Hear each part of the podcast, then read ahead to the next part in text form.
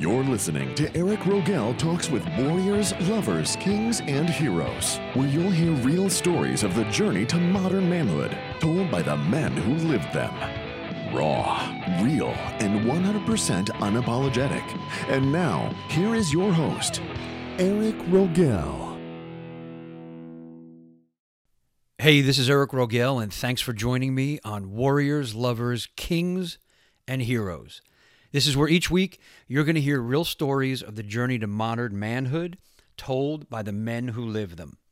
And I've got another great story for you today.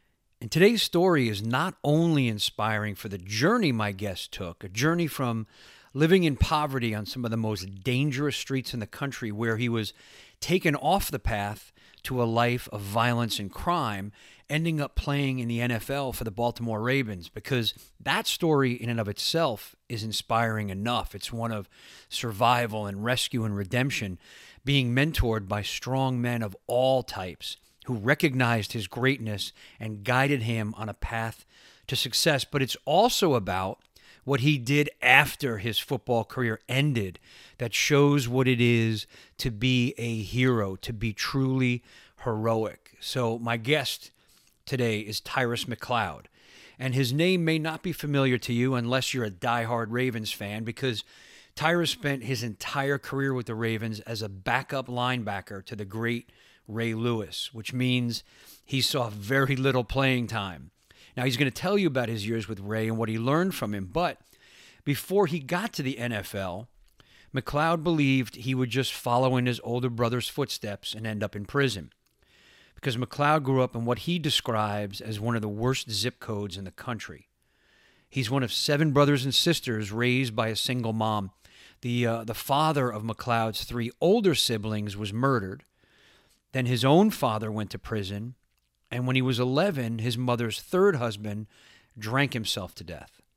So McCloud had to survive on the streets however he could, and his size allowed him to bully and shake down his classmates and other kids on the streets for money just so he could eat.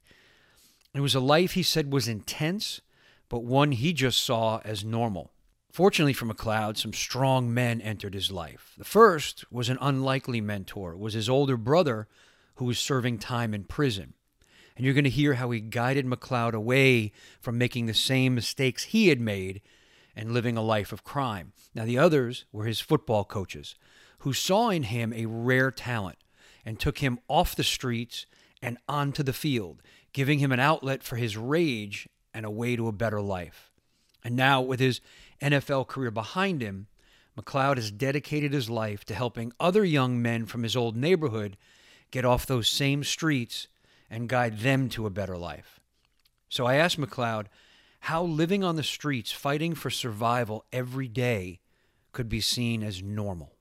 Yeah, it felt normal because um, every day you kind of running for your life. Uh, you know, I remember uh, you know, our daily hustle, my sister and I, uh, who was closer to me, she's about a year older than me, uh, would use the men that would drink a lot in the neighborhood who would hustle for money. So she would you know, sit on their laps and let them like touch her. And so it would be like, while I kind of like take money out of the ashtrays or out of their pockets. And, you know, we didn't realize that, you know, we got caught with somebody really could really take our life or try to hurt us and harm us. Sure. And, yeah, it was just one of the things, those games that we played, we played with our lives. Wow. And that was normal for, for you. Like that was, yeah, that was friends that was were doing it, day. family was doing it. This was just the way it was. Yeah, that's just the way it was. We always looked for a way to try to get an extra dollar so we can eat or get clothes or something. And it was always within that circle of that community a way to hustle. I wanted to know about McCloud's family, his brothers and sisters, and how they stuck together to survive. Well, my oldest brother uh, was, you know, he, he was like eight years older than I was. Um, he ended up going to prison uh, about when I was about maybe 12 or 13. Um, but he was he was a he was a drug guy in the streets. You know, not only did he smoke drugs, but he hustled people for drugs as well. Um, you know, my sisters, like I told you, they, you know, they were just kind of the toys in the neighborhood, sexual toys uh, in the neighborhood. And then my older brother, you know, no, nobody really never tried to support each other or encourage each other. It was just a, a point to where you had to use what you thought was a gift to get ahead. And so it was like everybody for themselves. Is what you're yeah, saying? it was it was everybody for themselves, and that was the course that I was on. That was um, scary. Uh, once I kind of hit about that age of 15 uh, age. Yeah. So that so that's how you basically came up. It was you know I've got to look out for me. No one else is looking out for me. I've got to get everything on my own. Is that? Yeah, that was it. It was it was how do I you know fill my belly with the next meal, or look for the next thrill. It was just getting to the next moment. So living moment to moment to moment. How am I going to get the next? Correct. Yeah. Where's mom during all this? Were you getting anything at home? I mean, even love, So- support, anything, or you know, what was going on there? Nah, well, the love we were getting was that she was trying her best to make sure the ones that were home consistently had a meal. Mm-hmm. Uh, she was trying her best to make sure we had a roof over our head, which was the main thing that she did. She always said, you know, my job is to provide you a place to sleep and a roof over your head. And that's the best that she felt she can do. And that's what she did. Um, it wasn't any uh, encouragement as it relates to, hey, you know, this is what we need to do every day. This is how I'm going to tell you to go to school. This is how you should study. This is how you should treat people, talk. It wasn't that. It was more, you know, I'm providing, I'm working, and I'm giving you a place to stay. And so with that, she would hope that we would figure it out. Yeah, everything else up. is your responsibility, right? She wanted Right. you to figure it out. Right. How did that feel when you were going through that? You know, you said earlier where you grew up seemed kind of normal, but did that seem like a normal family life as well? No, it, it didn't seem normal. Uh, it was normal for us, but when I go to my friend's house that have parents that actually tried to raise them and be, uh, you know, engaging with them, um, I, I felt the difference. I saw the difference with, with those kids than I saw with me. I was more the angry, want to be bully type, Hmm. and they were more of the helpful, want to be supportive type kids. And it was just that's how we were being raised.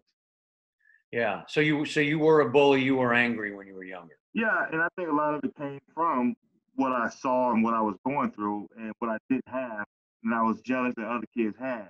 And it wasn't so much material; it was more about relationships. Tell me about that. Yeah, I I mean, when you see a mother walks her son to bus stop and hugs and kiss on him, or you know somebody's there to pick him up when the bus uh, arrives to the bus stop, or when you see a kid with a bag lunch, you know, I, I, I got upset at any little thing that I see that somebody had support. Uh, you know, and so that that it, it frustrated me because I didn't have mom making lunch. I didn't have anybody walking to the bus stop. I didn't have anybody hugging on me, kissing me, and wishing me a good day. So it just made me angry. So it was the jealousy really of seeing others that had that, and it's what you wanted to have yourself. Is that what Exactly. from? Yeah, it was. It was jealousy, right? So you so you were acting out, angry, bullying, all of that. Yeah, yeah. Every chance I get, I act out. I mean, I stayed in fights. I stayed in, you know, challenging people. Every little thing, you know. Yeah. Feel bad about it today. Sometimes I see people that I uh will say, hey, you know, you gotta have my two dollars tomorrow. I better have my five dollars by Friday. You know, that kind of thing. Yeah. Um, and I, I, you know, it hurts when I see even at this age, uh, people that I, you know, did that with. Yeah. Did they ever say anything to you when you run into them? Yeah, yeah, they, they say they try and joke about it, but I know it affected them just as much as it affected me. Uh, because you know, here I am, I mean, I'm almost 45 years old, and I got guilt as a 15 year old that's just, you know that's scaring the heck out of somebody. Right. Uh, 30 years later, you're still carrying that. I'm still carrying it, right? Hmm. McCloud is still carrying that and a number of tragedies and traumas that he endured as a kid. But rather than let them take him down, he uses them as motivation to help others who grew up like he did. So I asked him to tell me about these traumas. Yeah, I, I, I, you know, I guess it was all over the place with trauma. Um, one of the things I remember vividly is my uncle dying from uh, AIDS.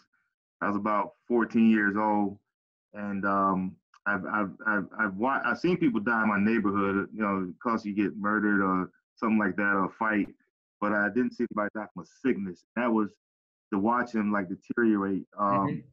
and, and, and so that was one of the things when AIDS plagued our community uh, that really hurt my grandmother. Uh, my brother going to prison was actually a good thing for both of us because he was more like my father uh, figure.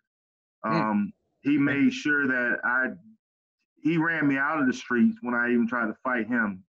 Um, but most importantly, when he was in prison, he was he was the person that mentored me while he was in prison. And it wasn't a mentor in a way of a spiritual sense. It was more of telling me what's going on while he was in prison, with Yeah. the fights, the murders, the rapings, and all that, Yeah. and uh, challenging me to do the right thing and not follow his path. So how old were you when this was going on? This was I was about about 15 years old, and um, you know he could call me and say, "Hey, look, man, I'm about to do 100 push-ups. I need you to get down and do 100 push-ups with me." So right there on the phone, go do 100, 150 push-ups. Hmm. He'll get up and I can hear him breathing hard. And he's trying to catch his breath, and he's also telling me, know, the next stall over. You know, two guys are going at it right now, fighting. Another guy's about to plot on another guy, and so it was it was literally shaping me to say, "Hey, my brother says no picnicking there. It's no, it's it's not a place that you want to be." So he inspired me through those times. Yeah. Wow. That, now, was he like that with you beforehand? Was he was he kind of a mentor before he went into prison, or? No, no, he was far from that. Um, he, he he he was the guy that you know I would go out bully somebody, or if I get in a fight and three guys wanted to jump me, you know, my brother was there to help, got my back. He would fight for me. Um, my brother was, you know, he made sure that if it got too late, I went home, made sure I took a bath, I had something to eat once in a while. But it was more about survival when he was on the street. Yeah. And then once he got to prison, so he had a, like kind of a, almost an awakening when he got to prison about what he'd done with his life, and it was more, I don't want you to do this. yeah, when he got to prison, um, it, it was it, it's an eye opener for him, and I didn't realize how much he loved me uh, Mhm. because you know we didn't share love, we didn't share those kind of words, we didn't share inspiration, but he really made it a point to talk to me while he was in prison. Yeah. That changed my life. Sure. And and and is that what kept you out of prison yourself? Yeah, it kept me. It kept. It, it moved me towards sports. It moved me towards something productive.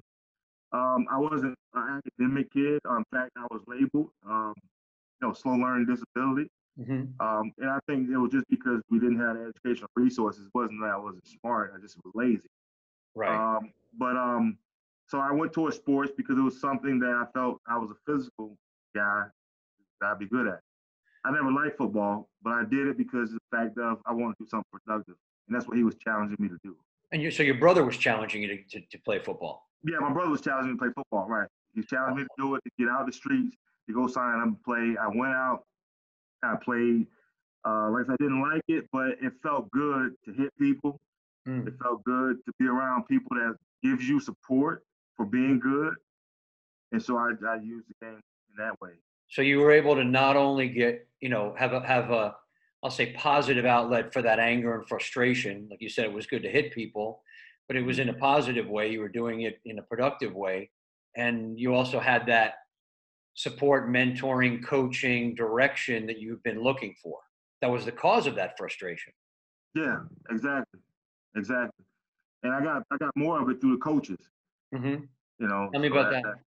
Yeah, that the coaches um they knew that uh that I was a kid after, you know, I didn't have a ride home at practice, they I couldn't afford cleats, I couldn't afford the resources to play football.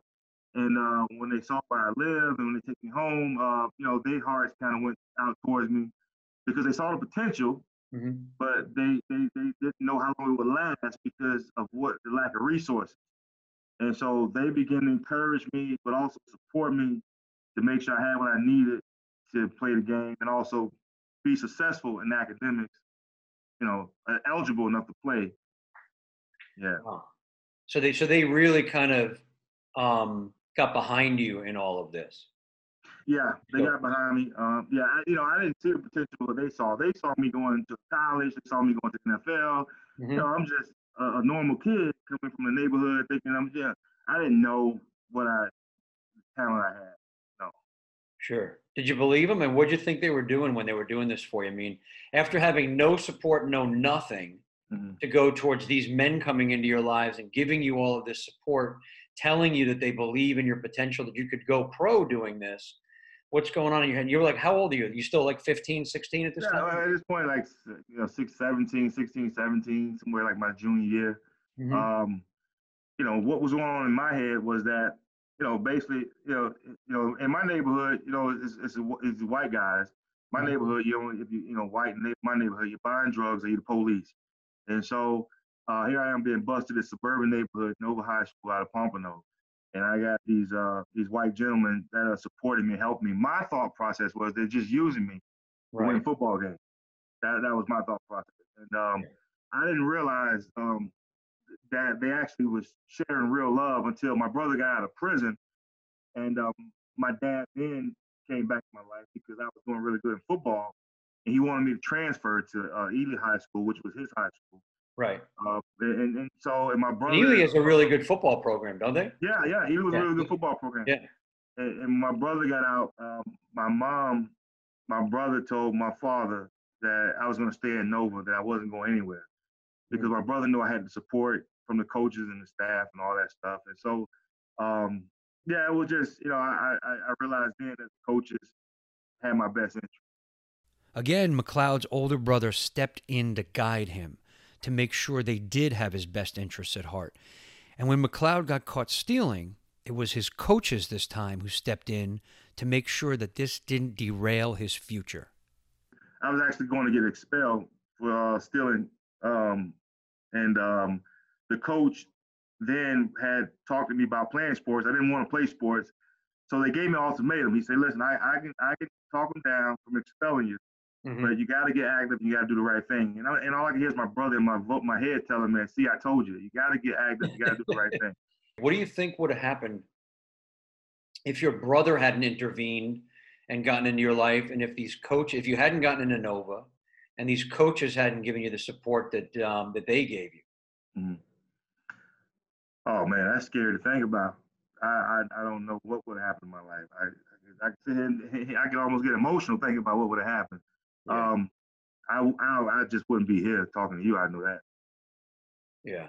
Would you have gone down the same road as your brother, even though he was, you know?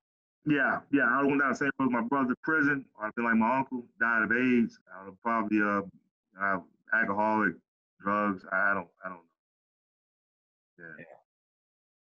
Yeah. Yeah. It's a whole different path, right? Yeah, it's a whole, whole different, whole different path, and that support you get from people. Um, help change the lives of thousands. You never know how far your support goes. Right, because once they change your life, you've been now on a path to change other lives. Right? Yeah, yeah, yeah. I give it to talk to my high school head coach all the time, Willie Goodero. He lives up in uh, Georgia now. He's retired. And uh, he called me his oldest son because I was the first one that went to college. He was, he was the first year head coach when I started playing. Oh, no kidding. So we started out together. He said probably about maybe hundreds of guys in college after that. Long story short, he calls me the oldest son, but um, I'm telling him, man, you don't know how many kids you affected through me by helping me because of what I do in mentoring and prison and what I've done through volunteer work uh, was all because of what he did for me. So you're passing that on, right? You're yeah. paying that forward. Right. Yeah. Beautiful. That impact is amazing, isn't it? Oh, big time. Yeah. Makes so, life so, worth living. Yeah. Yeah, no, I agree. Absolutely agree. It's the only yeah. way. Yeah. Um, so now you're you're in high school. You're only playing football for two years, and then you get recruited by colleges. What was mm-hmm. your feeling then? I mean, is that when you started to realize, hey, maybe these guys were right? I, I have a future in this. Yeah, um, that's that's exactly what it was. Um, I, I, didn't know I had a future in it um, until I started getting recruited, and then I started realizing that's what my coach saw in me. He saw mm-hmm. something special. And so um, that was a game changer for me when the college scouts told me that they think my talent is really good. How'd that feel? Like validation uh, on that? yeah, that was that felt good. It felt good. It felt real good. It felt, it felt like um, I had some sense of worth or purpose, um, which I never felt I had before. But it felt that good even though the coaches had been telling you that, you still didn't believe them, right? Because you thought they just wanted you to win games. They yeah, you they could win games, but now you're seeing that they were telling you the truth. Yeah, right. Yeah, yeah. I just really somehow, in my heart of hearts, thought maybe it was still to their benefit. But when I got on the plane to go to Louisville or Michigan and visit these colleges, I was like, this is really real. And how did that change your attitude as a player and as a person? Oh, it changed. I started, I started living like like like in fear almost like you know uh, you know, when I was growing up, you know, it, you, you had to be, you, you, couldn't be afraid to die. You know, I mean, if you live by the gun, you got to die by the gun. Mm-hmm. All right. So, uh, but at this moment, it's like, I'm afraid I'm going to die in my sleep now. I'm going to miss out on this dream I'm having because life is really starting to turn around for me. Like, I can really leave Pompano, go somewhere and see another part of this world, was my thought. Yeah. And then you did Yeah. that, right? You ended up going to Louisville. Yeah, yeah. I went to Louisville. Right. To And how was that? Was that like a whole shock for you, culture shock, or Yeah, Um, it, it was. It was different. Um, I mean, those guys, a lot of those guys got support. You got you got college kids. I mean, these these are college kids. You know, it's fifty thousand kids at the school, and uh, they all look like they got money and support and family. right? And, you know, he's coming from this hole in the wall, and he's like, God dang, everybody's smiling and happy. You know, and so uh, it was different for me. Uh, it was different. How long did it take you to acclimate to that? Kind of get into the Oh, well, it was fast. It was fast. What what happened after my freshman year, the last game of the freshman year, I never forget. Um, we had two guys. I'm 18 years old, man. I'm, I just finished my last game, bowl game in Liberty Bowl, and they just came back to school with two brand new cars, uh, two seniors, and uh, Mhm. everybody's running out the dorm. They're like, "What happened? What we declared pro?" I was like, "Oh, it's that easy, right? Like I just played this game with you, like." Yeah. I just played this football game with you like three weeks ago, right? We were in Memphis. yeah. And you got a brand new car and you know, you're going pro. And I'm like, this is crazy. So right then I, made up my mind. Like, you know what? Only thing between me and the NFL is hard work. And Mhm. so um that that moment I I I I I, I told myself the only way I go back to Pompano is in a body bag. I'm not going back. You know, there's no option to quit. And so um that was my mindset. Yeah. That's a great mindset to have too, right? I mean, you had a goal now. Now you had something to look forward to, and now you actually had a, a purpose and a goal, and that's what you were going to work towards. Right. Right. So, how was it for the rest of your college career after that? uh, that was a blur, man. It was just hard work. It was hard work, commitment, sacrifice, man. I just I didn't I didn't know what college was like. I didn't have a college party. I didn't know college fraternity. I just woke up every day working hard, man, making sure I'm eligible, studying uh, my classwork. Um, my teammates thought I was insane. Um, I just? Yeah. I just I just wouldn't stop at the idea of I can make it to the NFL. Mhm. Yeah. And then you did. Yeah, I did, which was probably then the worst day of my life. The worst. Wait, wait, wait, wait, wait, wait, wait. Tell me about that. So you get drafted, and it's the Yeah. worst day of your life. First day of my life, right? Yeah, Why is that? It was there's some couple events lead up to that, but I get a call from the Baltimore Ravens on Sunday, and they say we're gonna draft you with our next pick, right? But I'm getting a call before that. I got a call from New Orleans Saints saying we're gonna draft you with our next pick. They were right behind the Ravens. Uh huh. Um, but the Ravens call, I did not want to answer the phone because I'm a middle linebacker. And they had a guy named Ray Lewis already playing middle linebacker. Never heard of Ray Lewis. Who is he? Ray Lewis is a no, I'm teasing you, brother. I mean, you know, guys, come on. The guy's a legend. He's a Hall of Famer. Yeah. So, and so like, you just drafted a middle linebacker, man. I just drafted two other linebackers, Peter Boulware, James. And I'm saying to myself, this is the worst day of my life. Fourth round. Um, but it's my fault. I put myself in that position because, uh, like I say, leading up to that combine and the workouts, hmm uh, when I was that guy that got the new car from the agent, and he put about thirty thousand in my pocket that January, um, I went back to that kid that grew up in that neighborhood. hmm I went to, you know, partying and thinking I made it and, you know, getting high. And um, so when it came time to actually work out for pro scouts and do what I need to do, I was number one rated inside linebacker coming into the draft. And I dropped from number one all the way to the fourth round as a draft pick because of that selfishness. Really? So you went and partied and went back to your old ways, and that cost you Yeah. four rounds. Yep. Four, four years of hard work, effort, uh, coming out. Number one rated inside linebacker rated in January. Lost my mind uh, between those two, three months. And yeah, lost a lot of stock. Yeah. What what'd you learn from that? What What are you? Uh, I learned I needed help. I learned that uh, a lot of the things that I dealt with as a kid, saw as a kid, and went through as a young adult, um, I covered up with football. mhm. that mentally I, I- I needed to address those issues. And so that that's really why I started living my life, understanding that I need to be honest about getting help. And did you? Yeah, I started on the on the journey. I thought it was gonna happen overnight. Um, and uh, you know, I did first thing I did was that you know, so anybody give your life to Christ, you know, and, and magically God will make everything right. And I didn't realize that was a process. hmm Um, then I decided, you know, I get married, um, and know that was going to be a tough process. so yeah, yeah, you know, Yeah. didn't know how didn't know how to treat a woman, uh, you know, treat a kid, you know, and I'm bringing all this in my life. I'm bringing that stuff. Yeah, you, had, you had no experience in that whatsoever. You had no Nah. role models in terms of how to treat a woman, how to be a father, how to do any of these things. No, I just thought if I got married, I'd do the right things.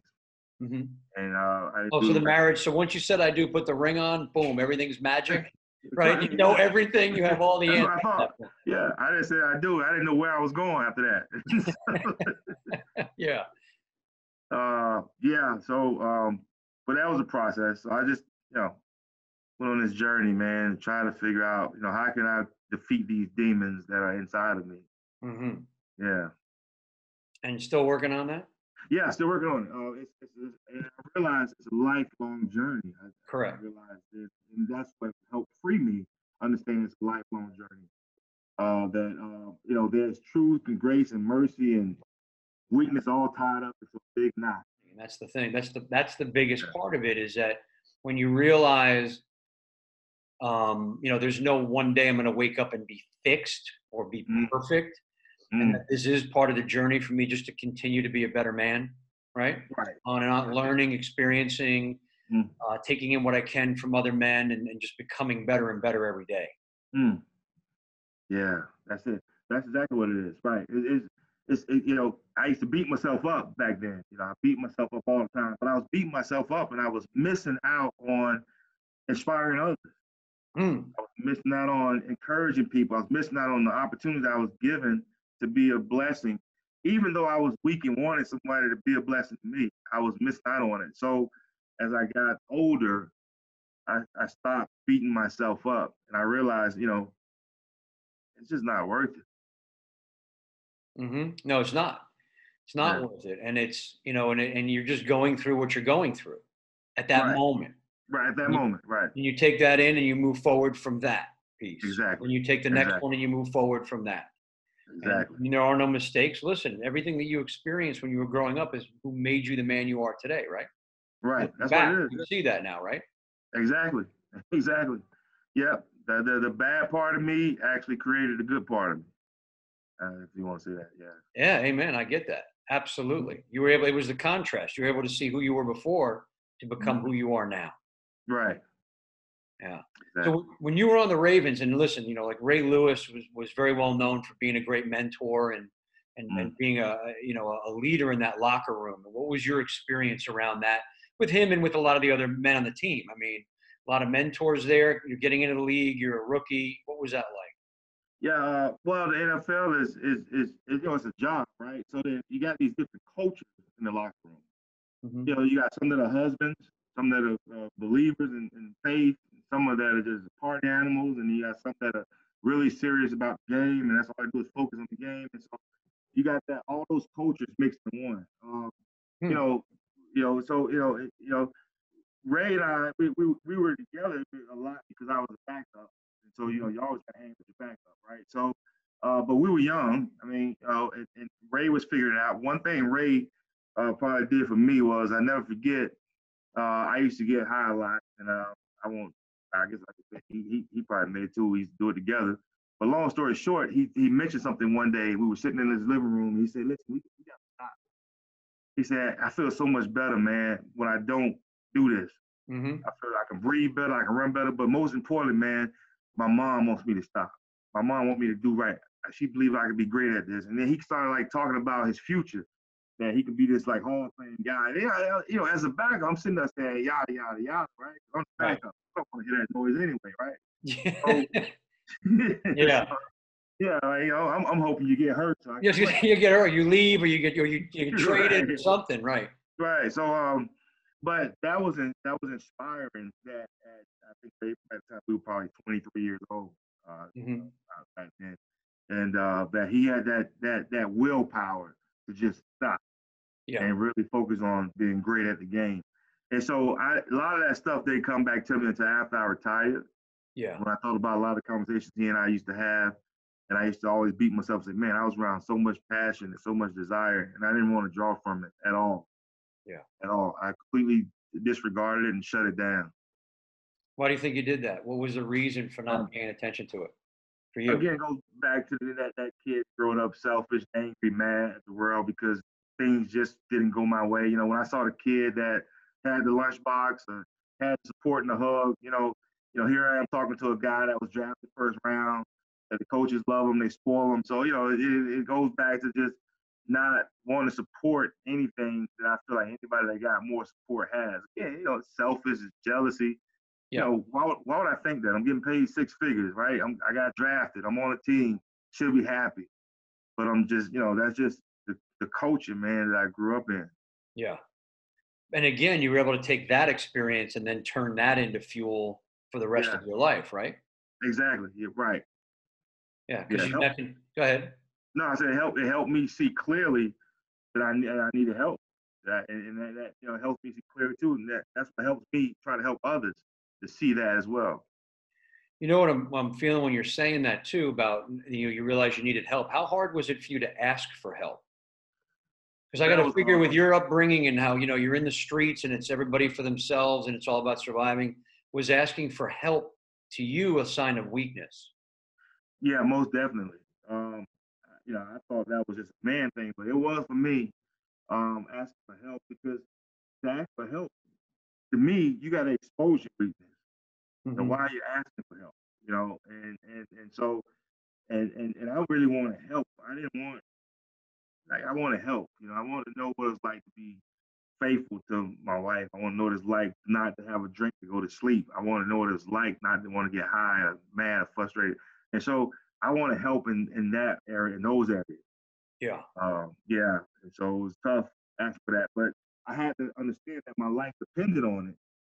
And, and, and so if I want this, this long life of, of health and being effective and significant, then I got to show my weakness. I got to expose that. And so you did? Yeah, so I did. So I went through, man, I went through 12 step recovery programs. I went through uh, marriage counseling. I've done um, all types of uh, things, just hungry, trying to figure out how to overcome those things that were overtaking me. Yeah, and that took a lot for you to go into these programs and do it, right? Oh yeah, it took a lot. Yeah, I mean, I'm sitting there. You know, every I repeated that 30 day chip in that celebrate recovery class about, about six times. I couldn't go past 30 days without looking at porn or uh, having a drink or something like that. And so um, this, this, you know, when I first stepped out to get help, I, I, I realized how bad it was for me because mm-hmm. when we cover up something, I somehow I thought I had control of it. I didn't realize how much I, control I didn't have until I was being challenged. Yeah. How and much so, control it had over you. Yeah, right. Exactly. Exactly. Exactly. So, yeah. And then getting into it and seeing what was going on and, and actually taking ownership of all of this stuff is it was finally able, you know, was that where you were able to get past a lot of this yeah. forward? Yeah, I did. I um, it took years. I mean, this probably started about 2001. Mm-hmm. I think maybe around maybe 2010. I mean, you know, it was, it was about six, seven years in a row where I, I feel like I quote unquote failed and cried and got up and failed and cried and got up and failed and cried and got up and one that's been in my mind. You know, I just, you know, I say I'm, just gonna, I'm not gonna die not trying. So I just kept trying and fighting. And then one day I realized, um, through it was funny, uh, be the scenario, but I was, I, I, I, I couldn't ride by liquor stores or like strip clubs. I couldn't go by certain things without feeling like an itch. Yeah. And this particular day, I was doing well. I hadn't done anything for, for, for about 25, 30 days. And um, I rode by this liquor store, and and outside the liquor store were three women that I knew were dancing. To the dance club was next door. Uh-huh. I did that itch, that feeling or that. Yeah, and something. I, what's wrong with me? You know, like, I kept going. And so, but I love that you said what's wrong with me because you didn't feel that urge, right? You've been working towards this for years. Now you finally get it. And you're like, what's wrong with me? Yeah. So then I have questioning myself, like, what am I? You know. And so I get to the next light, and it, and it hits me that that I'm making progress. And then I was like, whoa, then something kind of kicked into me because I always felt I didn't have a gift. That mm. was part of my frustration after football because I didn't know what I wanted to do in life. Because some people are good at, you know, writing or reading or hospitals or medical, yeah, cutting grass. I don't care what it is, right? So like me, I didn't have any, but I didn't. I, that that next light, I realized I had a gift, and that was a competitive gift. because I saw myself being faithful up to like two months, and something in me said, "You can do three months." I was, I, I and this competitive nature kicking Mm, with me that was kind of fighting me. right. And it came, same thing with drinking, uh, was the same way. And I realized that I had that gift that I was actually going to see myself defeat me. That that that became a fight. Just you and you, right? That's all just there is. me. Just you and Right, you. That's it was it. me and There's me, nobody right. else. Not about the alcohol. Not about other women. Not about strip Right. clubs. Not about you and you. Yeah, exactly. That's what it came down to. And Ray used to say it all the time. He said, you know, it's, it's not about wins and losses. It's about the will between you and you. That's that's just what he say. You know. Fantastic, man. Fantastic. So you did retire. Yeah. You got sober and everything, and then you started Mhm. working with men to boys, right? So that tell me how you got into that because now that you see you have a gift for competition, you know it's you and you, you get past a lot of your own demons. When did you make the decision to get into what you're doing now? Uh, well, I had volunteered for Men to Boys probably starting in like 2009. I mean, the, the, the director would ask me to come in and speak, you know, as a former athlete. Mm-hmm. And um, I saw what they were doing.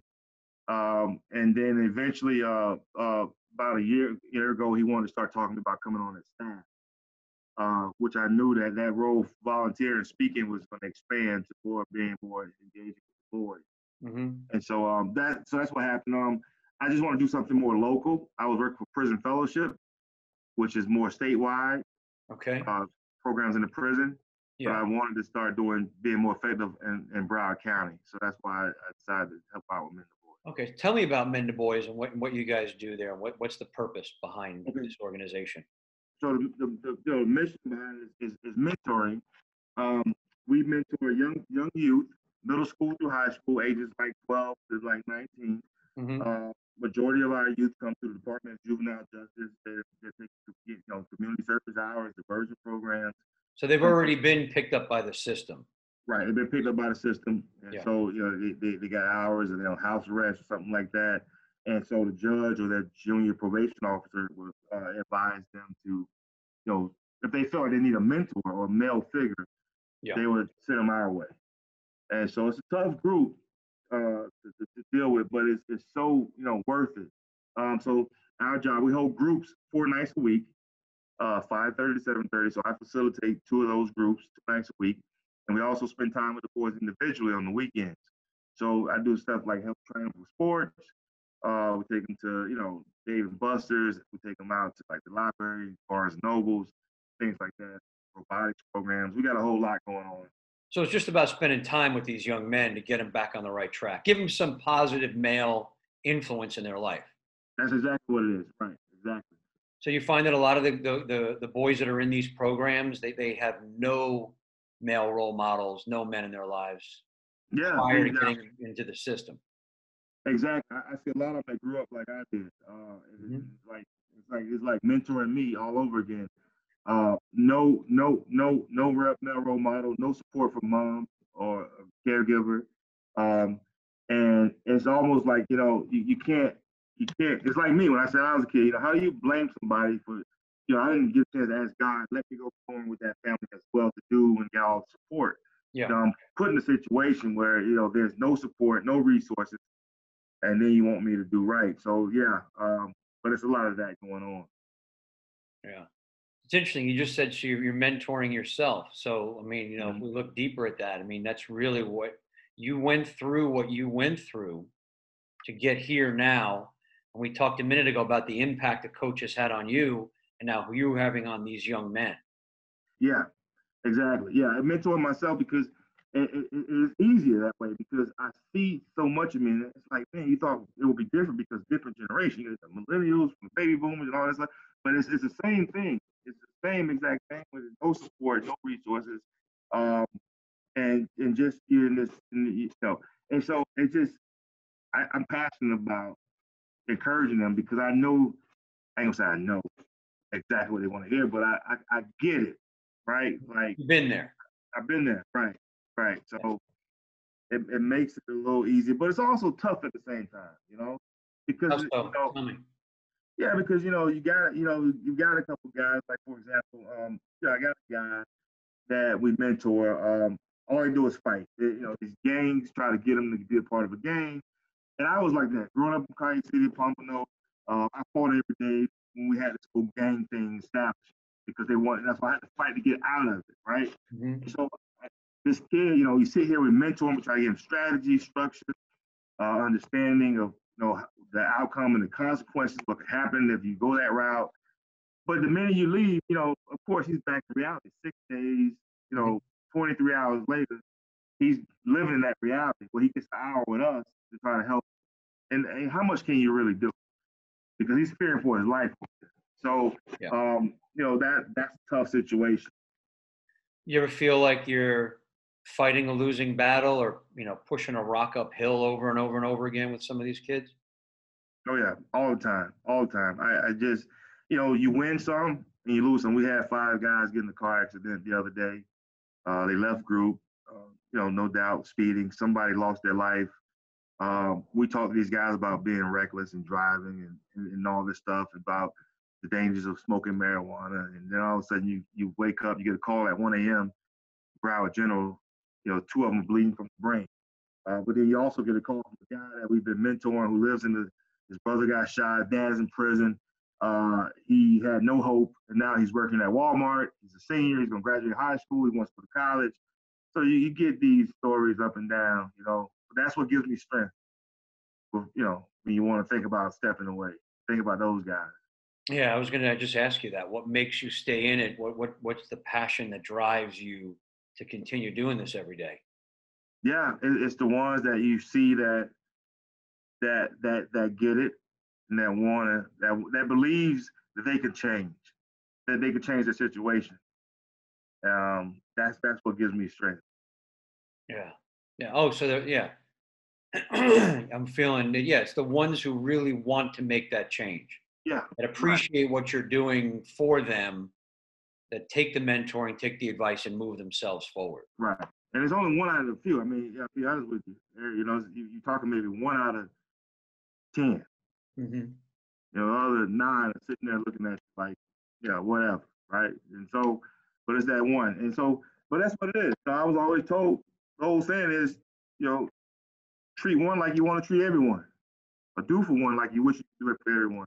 Yeah. So that's what it's all about. Sure, the numbers don't matter. It's who you right. reach.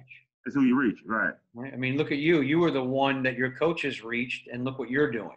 Exactly. So this one kid that you have that's working at Walmart wants to go to college. What's he going to do? What's that yeah. effect going to be? Oh man, that can that can affect a lot. Yeah. Right. So that's the one you got to focus on, right that's there. The one you focus on, Yeah, that's the beautiful thing. You know, listen, I want to ask you about something else too because you mentioned this to me when we talked earlier about um, in the prison fellowship, right? So you you tell me a little bit about the prison fellowship, and then I'm going to ask you about the angel tree. Okay. Well, I work with Prison Fellowship also uh, as a field director. And so my job there is I recruit and train volunteers. I establish programs in prison, um, and uh, I you know recruit angel tree churches for the you know those children of inmates. Right. Angel tree, yeah. So mm-hmm. tell me about that. So that's kids whose parents, you know, one parent, both parents are in prison, mm. and you guys have this angel tree program, and this is what you you get donations to buy gifts for the kids of inmates. Is that correct? Yeah, that's correct. Right. What, what, what we do is we have the parents that are incarcerated, men and women, sign their kids up, do an application throughout May and August of the summer months. And we get those applications back. They're all national, throughout the whole country. Mm-hmm. And we vet them by each state and all down down by zip code. And so I'm responsible from as far as like Tampa down to Homestead to recruit Angel Tree churches. So we go out to churches and organizations to buy these kids a Christmas gift on behalf of their parents. And so that that's really what it boils down to, buying a Christmas gift on behalf of the parents.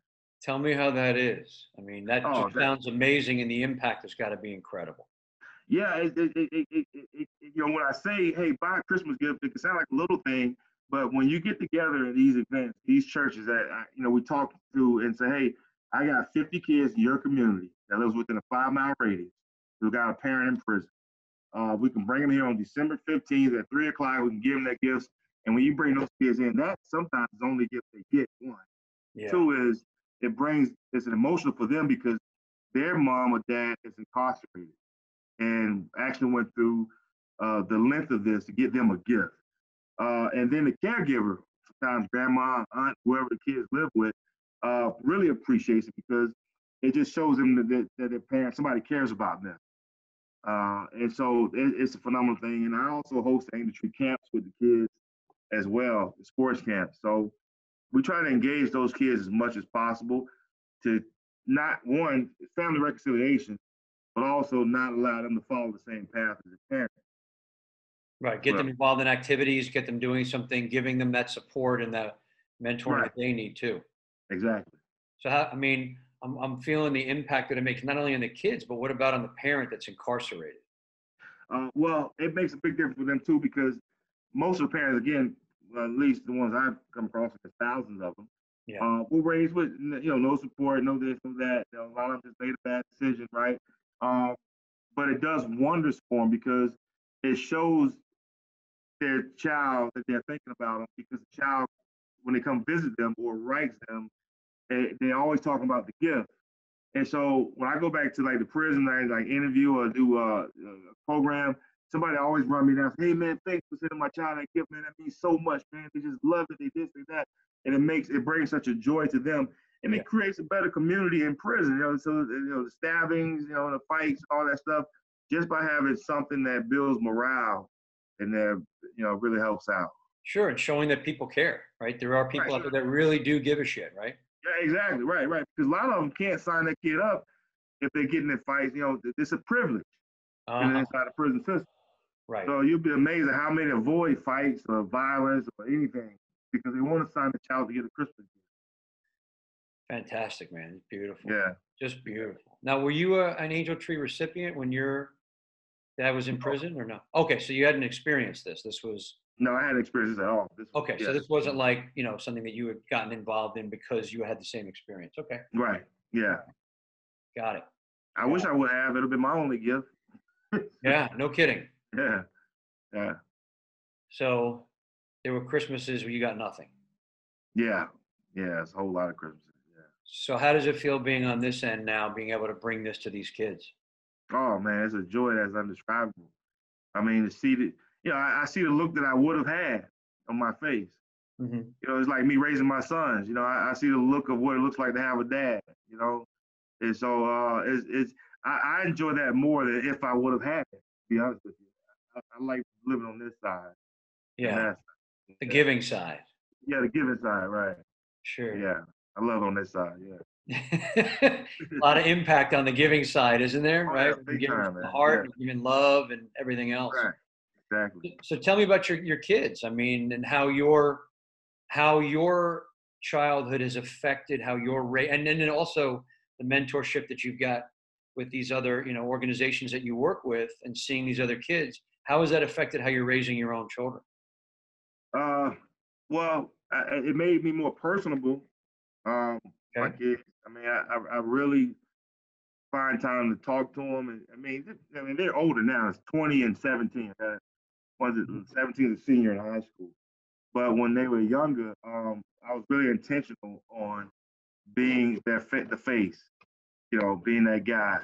And so, I mean, like if we took a trip to Tallahassee, we take the longest route just so we can talk. We got 27 all the way down. We look at that spend cow, some time together, right? cow pasture. Yeah, right. So we spend time together. So it really helped me engage. And they're like they're like my best friends outside of being my sons. Um, it, it, it, affected me in a lot of ways too because um, I still I still you know when I was younger I, I struggled with being affectionate with my kids Mhm. because I didn't know what affection was like.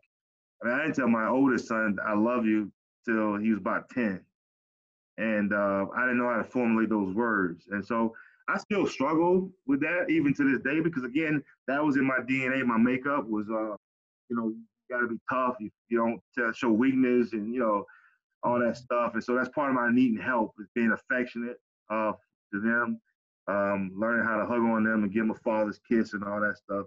But um, so, but yeah, so I, I'm still growing in that area, but I, I made sure I was intentional with teaching and giving them who I was and who I am. So they know all about my past and what I've been through. And um, I always told them I would share my weakness and not my strengths because my weakness is what made me who I am.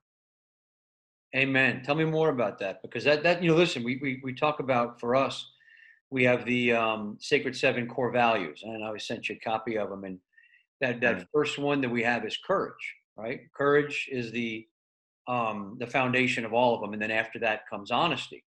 Mm, So what you're saying is, you know, sharing your fears, sharing your failures with your sons, that takes a tremendous amount of courage to Oh, be that honest. So tell me how what that was like when you had these conversations with them.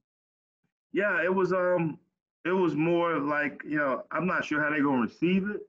Like when they were older, um, like my oldest son was I think he was about 13, 14.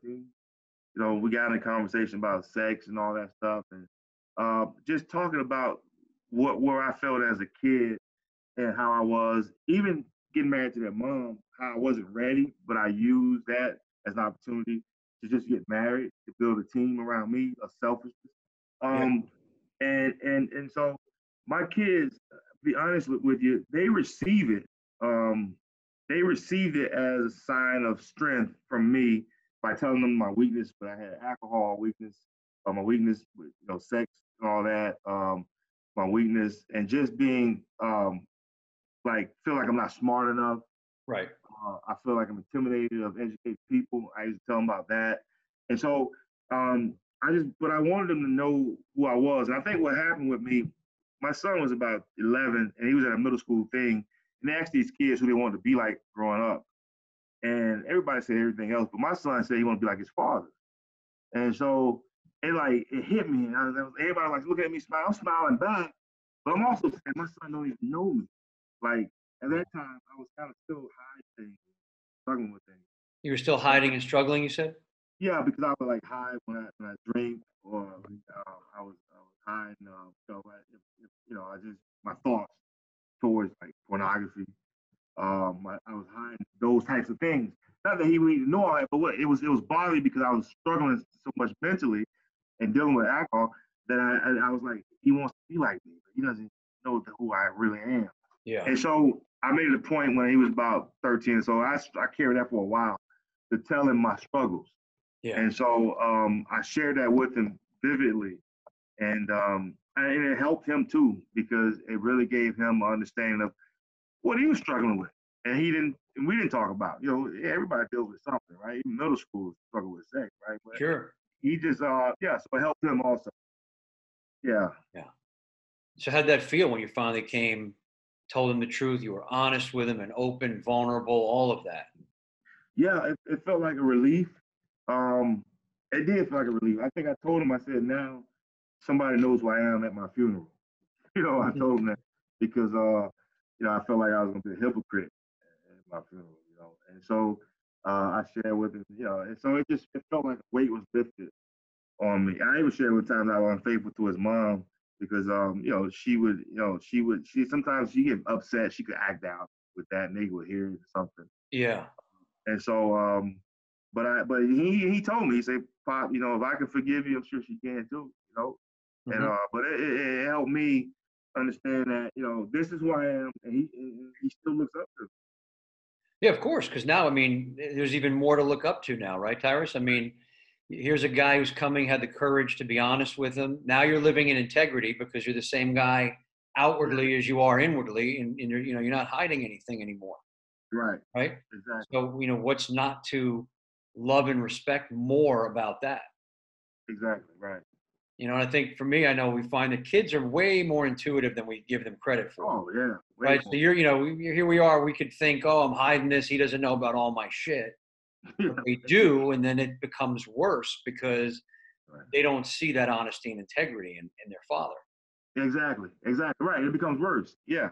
And that that's that was my one of my fears is that if I don't man up and, and share with them who I really am, one I feel it's going to affect them as men when when they grow up because I think they're going to struggle with similar issues. If it's not that, it's something, right? Yeah. And so um uh to, to, see, to hear about me fighting is going to help them fight. And two, if they find out down the road that I was a hypocrite or a liar, it's going to bring some tension between us. Yeah. Exactly. Because he's yeah. going to know it, right? And it's just going to make things worse. So Make it worse. Right. you know um I want to ask you uh, now. Do your do your kids know? I mean, obviously they know about your past. I mean, how much contact do they have with your family and the relatives? Uh, well, my mom, they talk to all the time. Okay. Uh, yeah, and my mom. But my siblings, they probably see maybe like three, four times a year holidays. They, yeah, but they, they, they know of them. I mean, they, they, they, they see where they live. And my sister's still on drugs. I mean, my brother lives in, you know, and uh, they see the, the environment. They always, you know, they, they question me, you know, how do you, why are you so different? You know, and, and, Mhm. and again, it came from the passion of wanting to be different. Uh, Yeah. but so they kind of, they, they speak to them. Yeah. Yeah, I mean, I was going to say what the positive aspect of that is they they you know again it's a more complete picture of their dad, and you Mhm. were able to work your way out of Right. Right. They see that. Right. yeah. Mm. Um, yeah, because there's you know it's a thing that you said, and I want to hear when you said what uh, hurts me the most is when you go back to your old community and see your friends walking around, their pants hanging down, selling drugs. They look at you and say, "You think you're better than us." Mm. So what what is tell me about that that feeling about you know having to go back and and get that because I mean listen we all go through that as we grow in our lives and become who we are meant to be there are Mm. always going to be those others who didn't live up to their potential and they're going to try and drag you down Yeah. so Yeah. how has that experience been for you Yeah. It, it's been a tough experience because um I, I got a lot of love for the kids that grew up in a similar neighborhood, my neighborhood that I grew up in. Um and and and when I go back, you know, you figure that, you know, these guys wouldn't treat you any different. Um, it, it, it actually it kind of hurts when you see guys that you grew up with that turn their back on you when you come on the park, that walk the other way, that, Mhm. that try not to look at you. Um, and I, I know what it is. A lot of it's embarrassment from their part because they they they didn't, you know, they decided to take that route. hmm And um, so I shouldn't be embarrassed about what I've tried to do. Um, but it does bother me in a way because you know I'm, I'm there in, in love and not to show uh, anything else that I think I'm better than anybody else. right So um, you're there for the challenge. support to be there for them to show that you know you can make it be an example those kind of things right, e- e- even even trying to be an example to the kids where you are. I mean, you don't have to have it all together, you know, but you still gonna be an example to the youth. hmm And so yeah, so that you know, that's where it's at. yeah, I feel that. I'm Yeah. also feeling a little bit of it, like you know, when you when you were younger and you were angry when you'd see these these kids that had what you didn't have, right? You had that Right. jealousy and anger. So now you can feel that part of them that's looking at you coming at back, me. that jealousy and anger that they have, right? Yeah, exactly. So, so I, that's that's what I'm saying. It, it, I, I know I see it both ends, right? And, and it hurts. Yeah. Yeah, hurts. Tell me how it hurts. Well, because the thing is, um, my heart is different. You know, my my thought is different. My my mindset is different. You know, I, I I'm not that angry guy. I'm not that jealous guy. You know what I mean? So like, um, you know, it, you know, you know, my grandfather would often say, you know, I can't tell you what to do, but I can tell you what you're doing is not working. You know what I mean? Like, so it's more one of those things of, you, you, you know, you can't give up hope on that you're not worth anything because you could be worth something to these young men out here. And so that's that's what I try to get across to guys from my generation that feel some kind of way about me. But I don't know if that will ever happen. Yeah, that, that is some fantastic advice from your grandfather right there.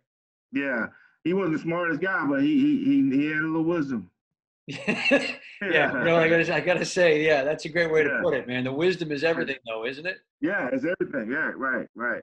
Yeah. Yeah. And and, you know, I'm to end on this with you because, um, you know, you were talking about just being angry um, and, and, and not having that in your heart anymore. And you had said um, before that you can be angry all you want, but at the end of your life, people will just remember you as an angry man, Mm, or you can leave a legacy. mm. And so for you, Tyrus, what, what's the legacy that you want to leave after you're gone? Uh, wow. Yeah, that that that quote. Um, my legacy is, you know, I've always um you know, there, there's, there's, you know, we we can look at this world and we can look at life and we can say, you know, it's good, it's bad, it's evil and good, however you want to determine it. Mm-hmm. Um, my legacy, I just want to be a part of something that was that was good. I want to be a part of something that kept good moving. I got a short window of life. I think we all do, at, you know, 80 years at best. Mm-hmm. And you know, here I am winding down, probably about a good 20 left. And so I'm thinking to myself, and what can I do to affect the small window of time that I got left?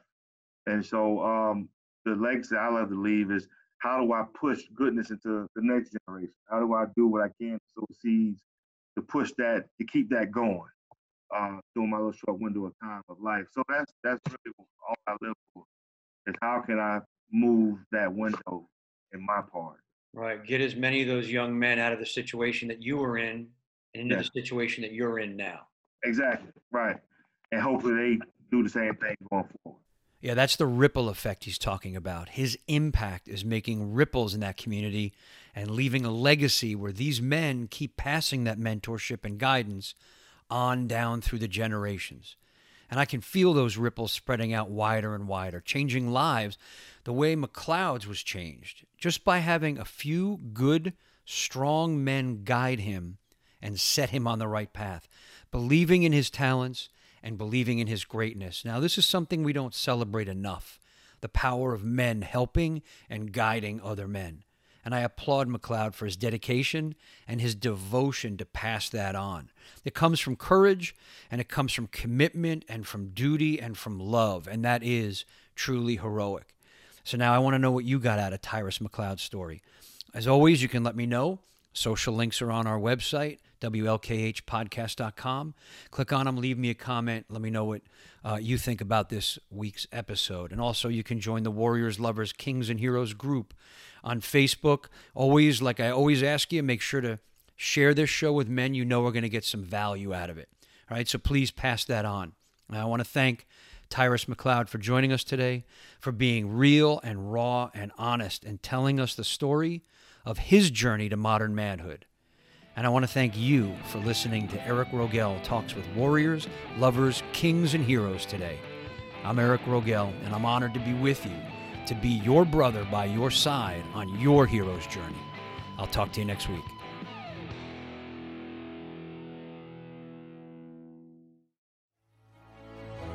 In a world infatuated with comic fandom comes a show to help us remember the talents that have inspired us. Whoa, whoa, whoa, cut. Oh, come on. It wasn't that on. bad. It's a bit dramatic. Let's just tell them about the show, guys. We are the Canned Air Podcast. Join us weekly for a comedic trip through pop culture.